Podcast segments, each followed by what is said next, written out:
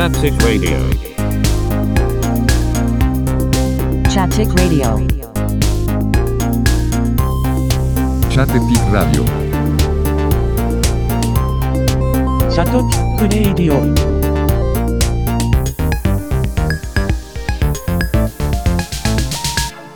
チャッテチックラジオ。はい、皆さん、こんばんは、こんにちは、おはようございますの人もいるのかな。えー、チャッテチックラジオの兄でございます。えー、まあ、絵を見て、はい、そうですね。今、エピソード、今回22の収録をやってるんですが、えー、ポッドキャストをお聞きの方はなんとなくこうゴーって音が聞こえるかもしれないし、えー、YouTube もしもしあもしくは、えー、インスタの、えー、動画の方を見てる方は映像がこうなんか道路の絵が映ってるかもしれないんですけど、あのーちょっと前にねあれエピソードは何だったんだろう？すいませんちょっと覚えてないんですけど、えー、大堀公園を一周するっていうまあ Vlog 的なあのタイトルも決めず内容も決めず普通に歩きながらその時ちょっと思ってたことを話すっていうのをやったんですけど今回はその第2弾、えーエピソード22で、えーこれはですね福岡の今都市高速福岡都市高速を、えー運転しながら収録を行っております。前回大堀公園が1周20分から30分ぐらいだからちょうどいいね1本分みたいな話したんですけど今回は都市高1周回ると大体そんぐらいじゃね？2 3 0分じゃね？えと思ってああちょうどいいなと思ってあの運転しながら収録っていうのをずっとしてみたかったんで、えー今回は運転しながらゆっくり運転しながらちょっと最近思ったことを話してます。といってもあの前回のエピソード21を収録したのがもうお盆明け公開したのもまあ8月末だったんで、えー R2 さんとあのゲーム愛でラップを語るっていうシリーズで、えまあラップミュージックというか R あヒップホップミュージックを作るって話をしましたがあれからあっという間にもう1ヶ月が経ってえーその後の進捗を言うとあの時ね何曲か作りましょうみたいな話をしてたんですけどもう2曲目まで出来上がって、もう R2 さんのサイトの方には2曲目も上がってます。まあ、まだ聞いてない方が多いと思うので、もし機会があったら、えー、チャットチクラジオのノートの方にですね、あのー上げときますので、また聞いていただければ。前回の、あのー、1曲目、あの、ライザの、えっ、と、アアトリエっていうゲームのラップも聞いた方は同じチャンネルで見れると思うので、ぜひ見てみてください。えー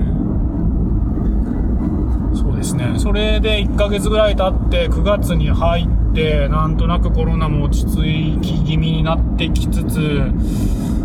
だんだんこう、なんやろうな、皆さん動きがこう活発化してきて、これ収録してるのも実はあの、19、20、21、22かな？えーの4連休、9月の4連休の最終日、火曜日の祝日の夜収録をしてますが、まあいろんな、結構今回はね、あのー自分もちょっと一日だけ遠出をしたんですけど、車も渋滞してて、やっぱりいよいよ、こう、半年間、7ヶ月間ぐらい、こう、動きを制限したのが、ようやく解放されたみたいな動きになってきた感じはしますね。まあ GoTo キャンペーンみたいなのも相まってなんでしょうけど、非常に車運転してて車多いなーって印象でした。ちょっとお店とかにもあんま行ってないんで、混み具合はわかんなかったんですけど、あの、人多かったなーって印象です。皆さんはどんな風に過ごしましたか？まあ久々だったんでね、あの、インスタとか見てるとやっぱキャンプ行ってる人とかイベント行ってる人、遠出温泉とかね、行ってる人もいたし、飛行機でどっか行った人もいるんじゃないですかね。あのー本当に、いい連休になっていれば幸いです。はい。僕はあの、4日中、2日半は仕事をして、1日半は、まあ1日はちょっと、さっき言ったように遠出して、えー半日はなんか半休取ってのんびりしてました。はい。で、その1日遠出行ったのがですね、実はあのーこのチャッテチックラジオを最初から一緒にやっていた、あの、弟さんね、エピソード11から再開して、その10まではね、一緒にやってて、あのちょっと、病気で、え倒れて、で、えー入院からあの転院して地元のあの佐賀の方にね、えーのリハビリ病院に入院して、えーともう退院をしてですね今自宅からあのリハビリ病院に通いながらあのねあのリハビリを続けている療養療養を続けてるっていう状態なんですけどなかなかコロナの件もあって県外の人がねこう急にお見舞いに行くっていうのもなかなかずっとできなかったんで本当似たように春ぐらいに病気になった方とかになかなかお見舞いができないっていう方も多いんじゃないですかね。あのーようやくちょっと、8月末に1回行こうとしたんですけど、まだね、県外からちょっと来るっていうのは、特に福岡は多かったので、佐賀の方に行くのはどうかなと。一緒に同居されてる方もいらっしゃるので、ご家族とか。で、まあ、やっと行けるかなという感じだったんで、今回、7ヶ月ぶりに会ってきました。えーまあ、正直言うと、非常に、あの、自分の思ってたよりは全然元気にしてて、話も結構流暢に話せてて、あのーまだまだね、リハビリ中ということで、体の動かない部分とか、そのうまく動かない部分みたいなとこもあるんですけど、でも全然なんか前とあんまり変わらん感じで、会った時も、こう、涙涙ぐんで感動の再会みたいな感じかなって、そういうのも考えてたんですけど、意外となんかもう、普通に方言でこう、おお、元気しとうねみたいな感じの再会から普通に最近の話題話して、本当に、うん、もうなんか前と全然変わらんように、あっという間に3時間も話してね、あの、あんまり外の人とこんな長い時間話すこともないから、すごい疲れたんじゃないかなと思うんですけど、すごい元気にしてて安心しました。またね、あの、定期的に会いに行くよって言ってるし、本人も早く回復して、福岡の方に出ていきたいって言ってますし、あの、このラジオもね、あの、今ちょっとネットが、環境があんまりしっかりしたところではないので、あの、ネットの環境が整ったら、その、一緒に収録っていうのは難しいかもしれないですけど、今ね、あの、リモートとかもできるんで、そういう収録もできるんじゃないかなと、楽しみにしております。まあ、そんな感じで、えーと、なんかね、9月は、前半というか、台風が来て4連休が来て、あっという間に終わるなみたいな、そんな感じでしたね。10日ぐらいでしたっけ、台風が来たの。あれ九州直撃だったんで、すごかったですけど、僕も仕事、建築の仕事してるんで、ちょっとね、その影響もあって、ちょっと忙しくて、この収録もなかなかできなかったっていうのもあるんですけど、9月、何があったかなーってこう、今日喋る前に、ネタ調べじゃないですけど、ちょっといろいろ考えてたんですけど、まあ一つは、なんだろう。こうやっぱり9月新しい商品がいっぱい出たりとか、僕ガジェットやっぱ好きなんで、まあ、こういうね、あの、ポッドキャストともかく Vlog とかやってる人はガジェット好きな人多いと思う。ガジェットっていうと、あの、まあ、カメラとかパソコンとか、あの、スマホとか、そういう、なんて言うんでしょう、デジタルグッズみたいなの好きな人多いと思うんですけど、やっぱり、まあ、YouTuber で言えば、そうそう、この収録、前、その一つ前の収録でもちょろっとネタ出たんですけど、あの、YouTuber の瀬戸康史さんとドリキンさんの対談がね、すごいやっぱ、いろんな人、それこそ弟さんともね、あの、メッセージでやり取りして、見たみたいな感じで話もしたんですけど、すごくこう、なんかこう YouTube、YouTuber みたいなのを続けていくこと、ポッドキャストみたいなのを続けていくことっていうのの、その、なんていうんでしょう、ラジオの体の話とかですね。これも、瀬戸康史さんって有名なんで、瀬戸康史の動画っていうので、YouTube 見ていただければわかるんですけど、非常にその、なんでしょう、テレビの体、ラジオの体みたいな、なんかそういうのが染みついちゃってるんでって話はすごく共感できて、僕はどっちかというとこの、チャテチクラジオはもうラジオの体でもうのんびり雑談形式でやりたいっていうのをずっとやってて、今ももう引き続きそういう気持ちでやってるんで、あの、ゆるく、はいどうもなんとかですみたいな、今日はどこどこ来ましたみたいな、そういうなんか早いテンションでパッパッパッパ変わるみたいな、YouTube とかテレビっぽいのはちょっとできないんで、あの、のんびり、あの、皆さんが、まあ、聞いてくれる人がこう、通勤中とか、なんかこう、ちょっと時間があるなーって時にのんびり、ああ、こういう話してるんだ今は、と。あのーそういう時間に当てていただければなと思ってます。僕自体も結構聞くポッドキャストはやっぱり最初の方に言った、あの音楽関係でいう棚荘さんのやっぱり、ね、えっ、と、ポップライフポッドキャストとか、えっ、と、こんにちは未来若林圭さんの、そういうところのあの、やっぱり話、対談形式緩めっていうのが一番好きなんで、本当ね、一人だけじゃなくていろんな人と話したいんですけど、まあ何人かちょっとオファーを今お願いしてて、実現しそうなんで、9月中にね、1人か2人またゲストの方を呼んでやれればなと思ってます。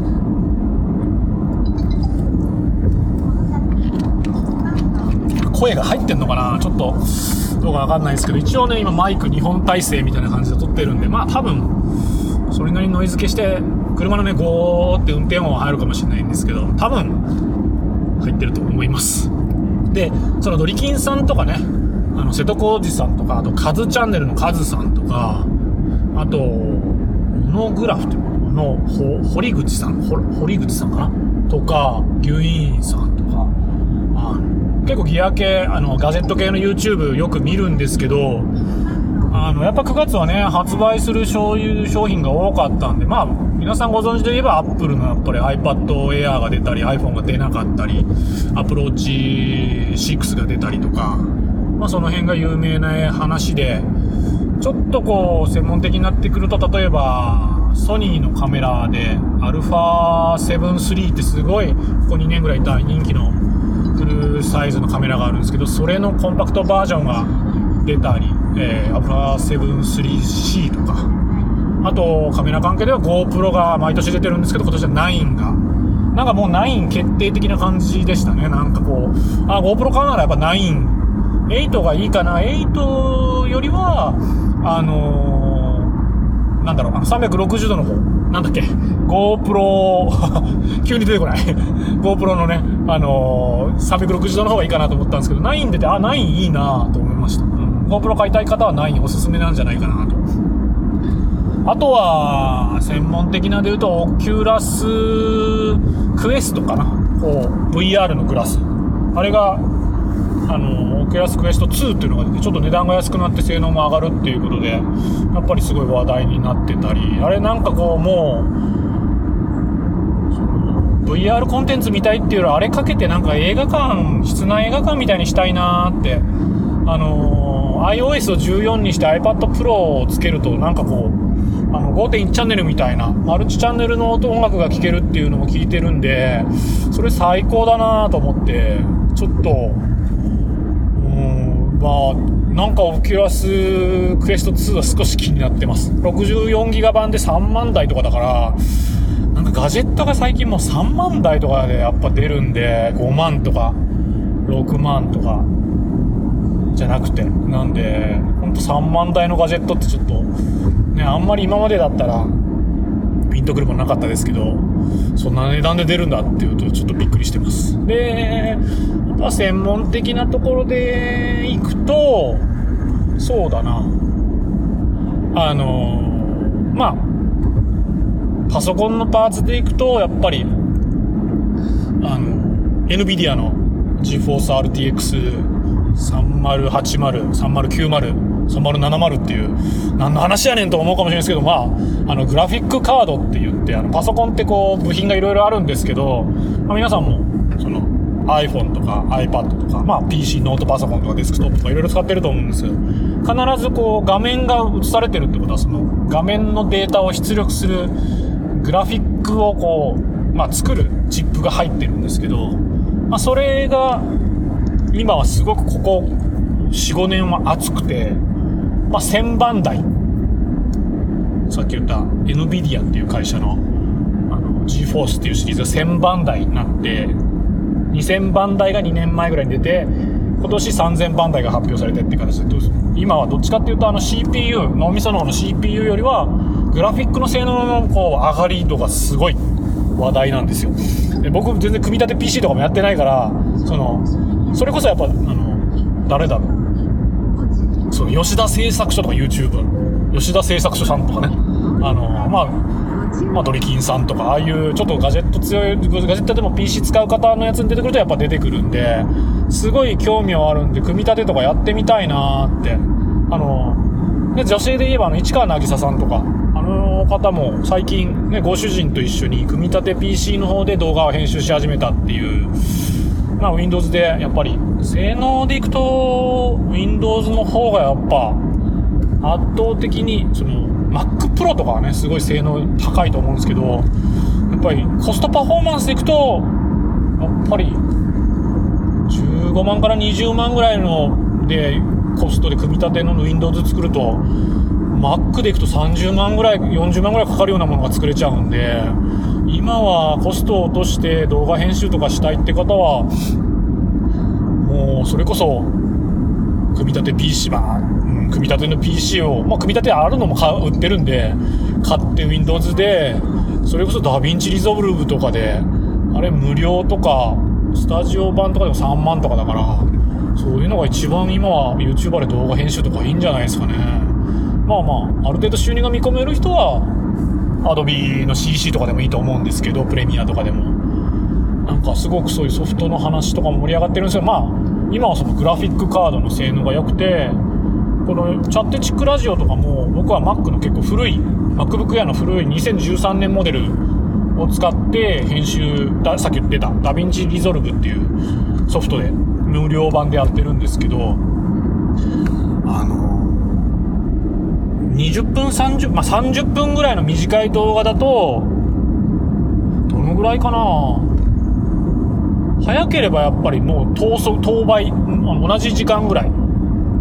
30分の動画30分とか。もうちょっと短く20分とか18分とかそういう時もあるんですけどあの解像度はあんまりでっかくしてないんでもう縦が700ピクセル横が400ピクセルぐらいの動画で作ってるんで全然それぐらいで古いマシンでも編集できるんですけど多分今のパソコンの性能のリードで編集したら多分レンダリング1分とか そんぐらいで完成しちゃうんじゃないか。僕はこう今自分のパソコンでせーので動画へ動画の何て言うんでしょう。こうレンダリングって押したら20分30分かかってるところが多分1分とかで終わるんじゃないかなと。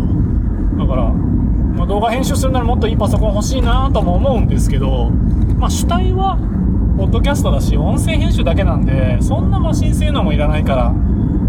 なんか一時期ちょっとね、買いたい欲もあったんですけど、もう気づくと、今のパソコンでもまだやれるかなーって感じで考えてます。まあ、うん、その、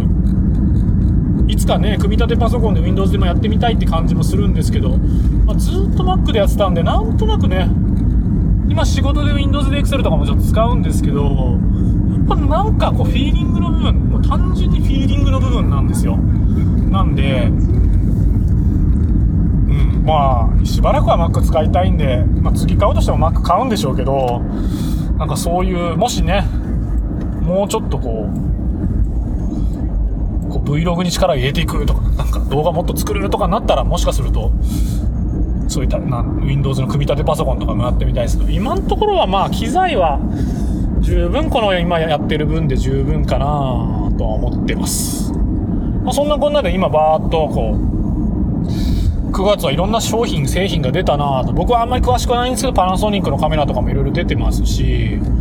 ちょっと前だとソニーの ZV-1 っていう Vlog カメラみたいなの売れて、今ね、結構売れてるみたいで、や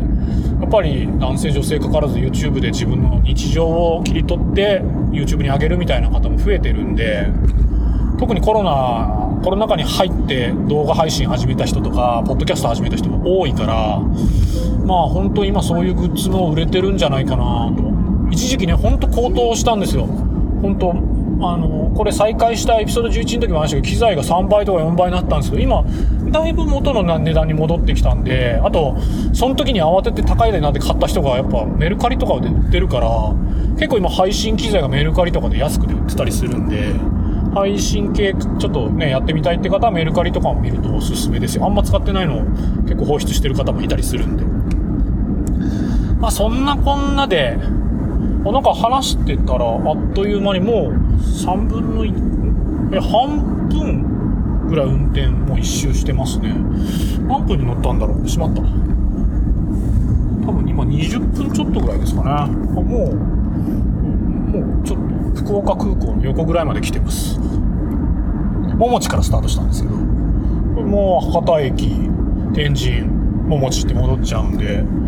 まあ後半戦、まあそういうガジェットがいっぱい出たなーってこれは好きな人は好きだけど、まあ、YouTube もいっぱい上がってるんでもう知ってるって人もいるでしょうけど、まあ、9月はガジェットがやっぱ発売多いなと。来月になるとね iPhone12、iPhone12 も出るかもしれないですし。なんかこの辺のねもっと詳しい話例えばソフトバンクがその今度なんだろうアップルシリコンにはアップルがですね今度はインテルからアップルシリコンに変わるよって前話をしたんですけどそれを設計してる会社アップルシリコンを設計してる会社の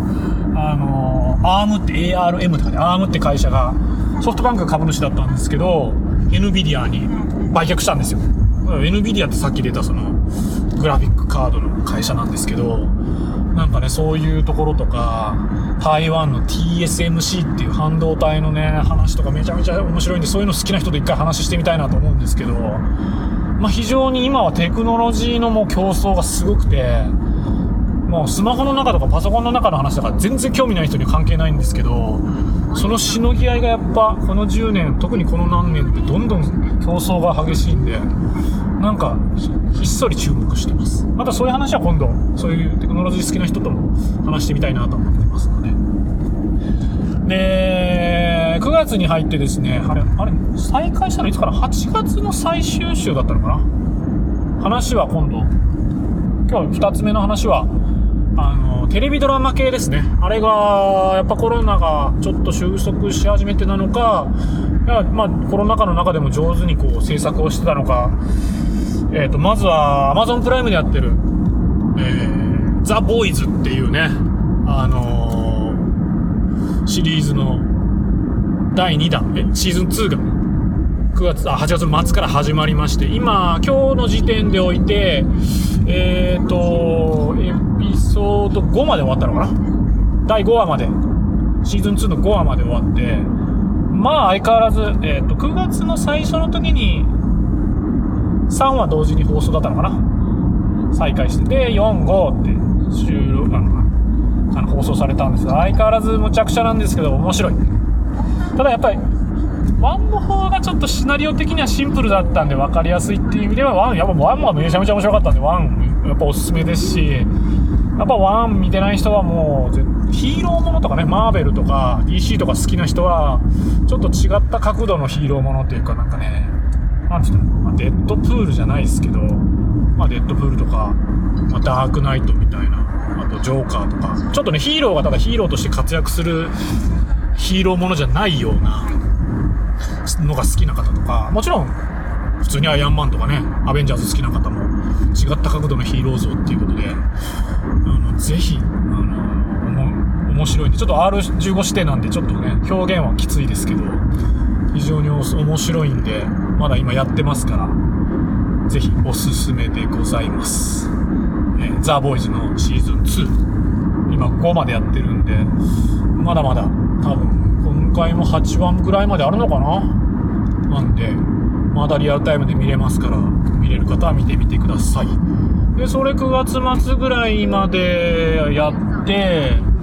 で、テネットもこの週末、連休の週末に公開されて、ちょっとまだ見に行けてないんですけど、結構ネットではもうワイワイワイワイしてるんで、ネタバレをちょっとね、ちょっとしないように、できるだけツイッターでテネット系のネタが出そうな時はピュッと消してるんですけど、まあ、テネットも公開されて、やっと映画館も普通にこう、話題の新作っていう形で見に行けるようになったなぁと思って、まあ、ちょっと今週中、あの、連休明けたら今週見に行こうかなとは思ってます。で、いよいよマーベルがね、あのーえっ、と、ブラック移動で11月に再開するのもありますし、フェーズ4、フェーズ3がスパイダーマン、ファーフロムホームで終わったんですけど、このフェーズ4、4が始まるんで、まあ、その第1弾が、あのーブラック移動っていう、あの、アベンジャーズ初期メンバーの女性、ナターシャ・ロマノフの話が、本当は5月に公開する予定だったんですけど、コロナで伸びて11月に。って思ってたら、最近急にディズニープラスのテレテレビドラマ版で、あのーワンダービジョンっていう、あの、もうずっと、そのマーベルのシリーズに途中から出てる、あの、超能力者のワンダと、えっ、と、あれなんて言ったらいいんだろうな、マインドストーンを下につけてる、えっ、と、なんとか生命、なんて言うんだろうね。ビジョンっていう、その二人の話のテレビドラマの方も間もなく始まるよっていう予告編がもうツイッターとかあちこちに上がっててどっちがフェーズ4一発目になるのかみたいなアメリカではワンダービジョンの方が先かもみたいな、ね、話あったんですけどそれまだ正確じゃなくてとりあえずまブラックウィドウとテレビドラマシリーズの、あのワンダービジョンがもう2ついきなりフェーズ4の話が始まってフェーズ4からは映画だけじゃなくてドラマシリーズも今後はあのあれはなんだファルコンとウィンターソルジャーのシリーズのやつとかあとロキとかもうテレビシリーズも映画と合わせて始まっていくんでちょっとねディズニープラスも非常に楽しみだなと。ねなんかマンダロリアン、あ、そうそう、今からその話を、マンダロリアンで、えっ、と、今年の頭はね、それこそコロナが始まる前ぐらいに入ってて、結構、いろいろ見て、今は解約状態なんですけど、ディズニープラスも入ろうかなと改めて。前はね、ディズあの、ドコモがやったディズニーデラックスで加入してたんですけど、もう日本でもディズニープラスが始まったんで、もうディズニープラスで今度は契約して、まあマーベル系見るのと、今もうポロって言っちゃいましたけど、あの、マンダロリアンのシーズン2も10月30日、日米同時公開決まりまして、これはもうすっごいもう、もうすっごい嬉しいもう話題、ニュースで、あの、シーズン1はアメリカが先行だったんで、あのー、スター・ウォーズのね、エピソード、えー、9、ライズ・オブ・スカイウォーカーの前にアメリカは会ってたけど、日本は後に会ってたんで、今回同時ってことで嬉しいっすよね。もう、もう、マンダロリアン自体はこの、チャッテチクラジオのエピソードの最初の方でも結構熱く語ってるんで、もう、やっぱり見た人見た人みんなね、良かったって言ってくれるし、あのー、非常に楽しみですね。もう今、その、ボーイズもすごい見れてて幸せだし、なんかそういうノーランのテネットが見れるし、まああの、マーベルも作品もまた始まるし、スター・ウォーズのね、その、マンダロリアンっていうシリーズもまたシーズン2始まるし、もう予告がね、始まってるんで見たかもしれないんですけど、まあ、ね、おなじみのキャストもあれば、シーズン1で謎だった話の続きと、これネタ、ネタバレ、ネタバレ、シーズン 1? なんかね、ちょっと面白い、まあ、これ、いいのかな。あのー、いや、やめとこうかな。とりあえず、また今度の機会にしようかな、それは。ちょっとね、ボーイズと、ザ・ボーイズ、今見てるザ・ボーイズと、マンダロリアンにも関係性っていうか、その、話の内容じゃないんですけど、ちょっと登場人物にも、ちょっとね、関係性があったりして面白いんですよね。なんで、おって、おって、もう、まあその、えっ、と、ボーイズのシーズン2の1話に出てくるんですけど、その人が。ちょっと、おーっとなりましたもんね。この辺も見どころだなと。もうとにかく、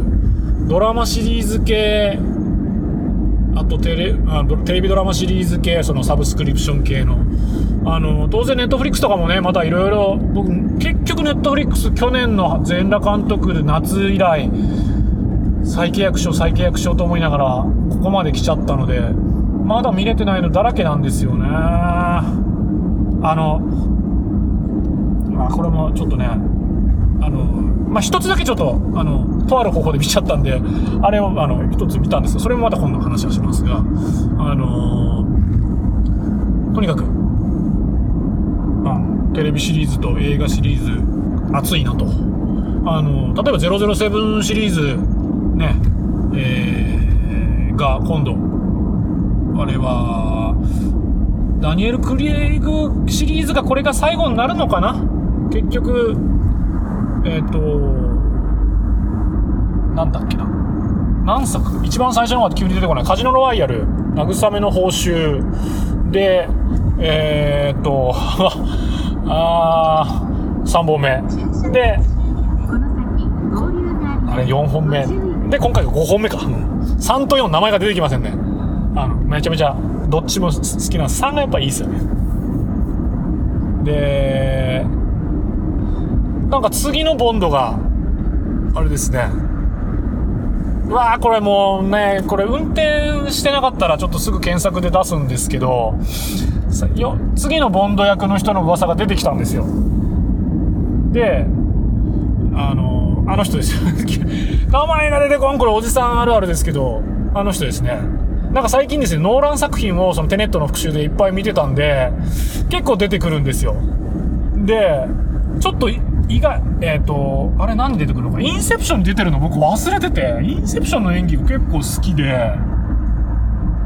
なんかいいなぁって。で、たまたまテレビでね、この前、あの、マッドマックス、怒りのデスロードあってましたけど、あれの1週間前ぐらいに吹き替え版で僕見てて、ほんで、それには、トム・ハーディだ、ごめんなさい。トム・ハーディが出てて、トム・ハーディいいなぁ。トム・ハーディいいなぁってずっと思ってたところに、ボンド役っていう話が出て、これ正式かどうかわかんないんですけど、いや、意外といいんじゃないかな。ちょっと、ま、ダニエル・クレイグでも結構マッチョ路線だったのに、さらに、マッチョ路線になっちゃうなとは思ったんですけど、でも、ある、ありだなぁと、トム・ハーディ。なんか良かったんですよね。インセプションの役も良かったし、あの、あれもそうですよね。あの、ダークナイト・ライジングのベインの役もそうですし、あのちょっとトム・ハーディの演技を見る機会が多かったんで、あ、いいなトム・ハーディと思って。なんかダンケルクとかもまた見たいなと思いましたし、なんかノーラン作品って、改めて見ると登場人物がすごくこう、こう被ってるとか共通の人が出てて、なんか、それこそダークナイトを見始めた頃とか、まあ見た頃とか、あんまりそんなまだ映画をいっぱい見る方じゃなかったんで、非常に、うん、なんかこう、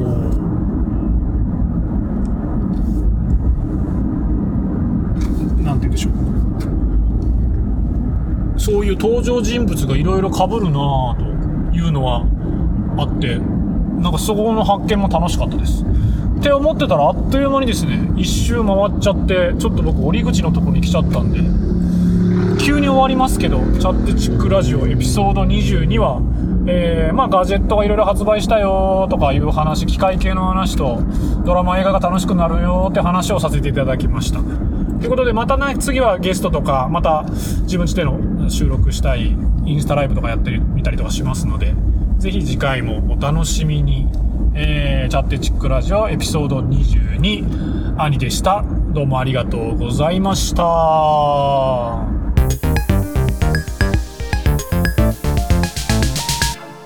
チャッテチックラジオ。